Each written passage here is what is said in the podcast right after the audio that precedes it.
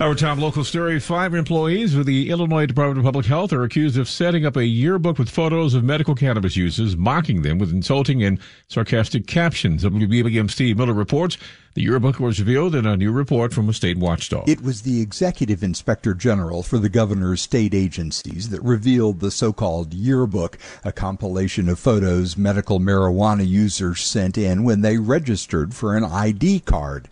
The inspector general says employees put together a binder called the Medical Cannabis Yearbook with eight pages of patients' photos that had been sent in, plus demeaning captions resulting in the mockery of patients. Captions like, Why the Long Face and Happy Holidays, D A Z E. The Inspector General says that among those involved was the head of the Medical Cannabis Division. The Illinois Department of Public Health says that person and another employee no longer work for the department, and three other employees were disciplined. Steve Miller, 1059 WBBM. Chicago police are trying to determine what led to a man being shot and killed before crashing his car on the northwest side. It happened before 5 o'clock this morning near Cicero and Berwyn in Forest Glen. The man was pronounced dead at the scene. Activists are demanding Chicago police use all of its resources to find the person who killed a one year old in North Lawndale. Zayden Collins died late last week of blunt force trauma.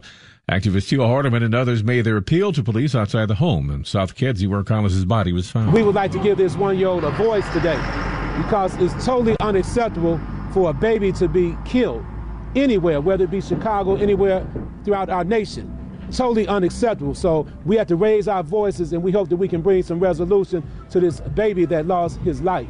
It just hurts. It, pierces, it pierces my heart as a grown man. Chicago Police uh, told WBBM that they have no new updates concerning the murder investigation. Members of the Civilian Commission leading Chicago's search for a new superintendent of police say even though the department is currently without a leader, they will not rush to a decision. The new Community Commission for Public Safety and Accountability has, by law, 120 days to search for, vet, and interview candidates to be Chicago's next police superintendent and present a list of the top three to incoming Mayor Brandon Johnson.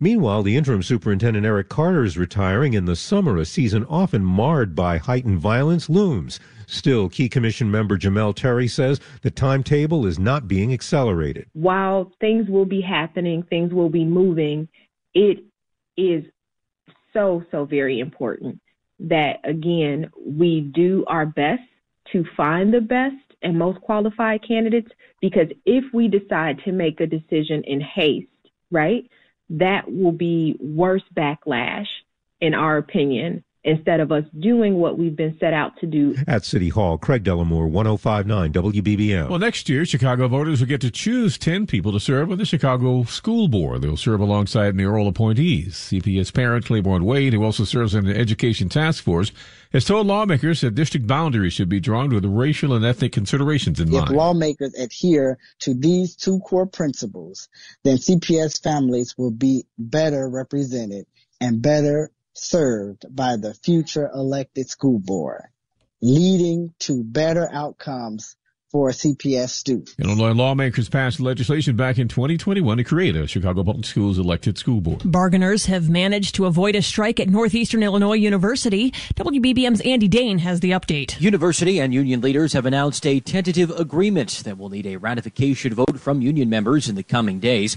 Teachers at Northeastern had been pushing for a new contract, one with increased pay, better benefits, and working conditions, among other things.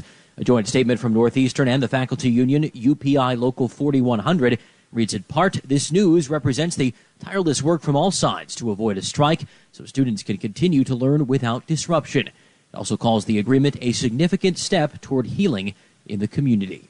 That's what's happening at Northeastern Illinois University. The Chicago Fire Department says a fire in a home near 61st and Carpenter in Englewood late last night was the work of an arsonist. A man and four children were in that home.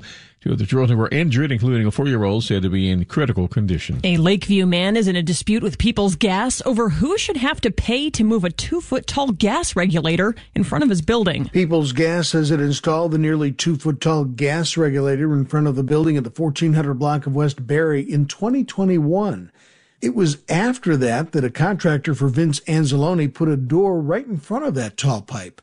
Now Anzalone wants to have the regulator moved, but he does not want to have to pay the $8,000 People's Gas is charging him. In the interim, I'm now losing money because I can't continue my project in this house. I can't move my family in.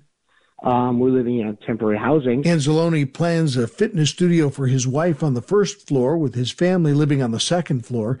People's Gas says if utility equipment needs to be moved because of a property owner's construction, state law says the property owner picks up the tab. Bernie Tafoya, 1059 WBBM. The issue of child pornography and child exploitation grows more problematic each year. That's why the Kane County State's Attorney's Office teamed up with the Sheriff's Office to create a new child exploitation unit.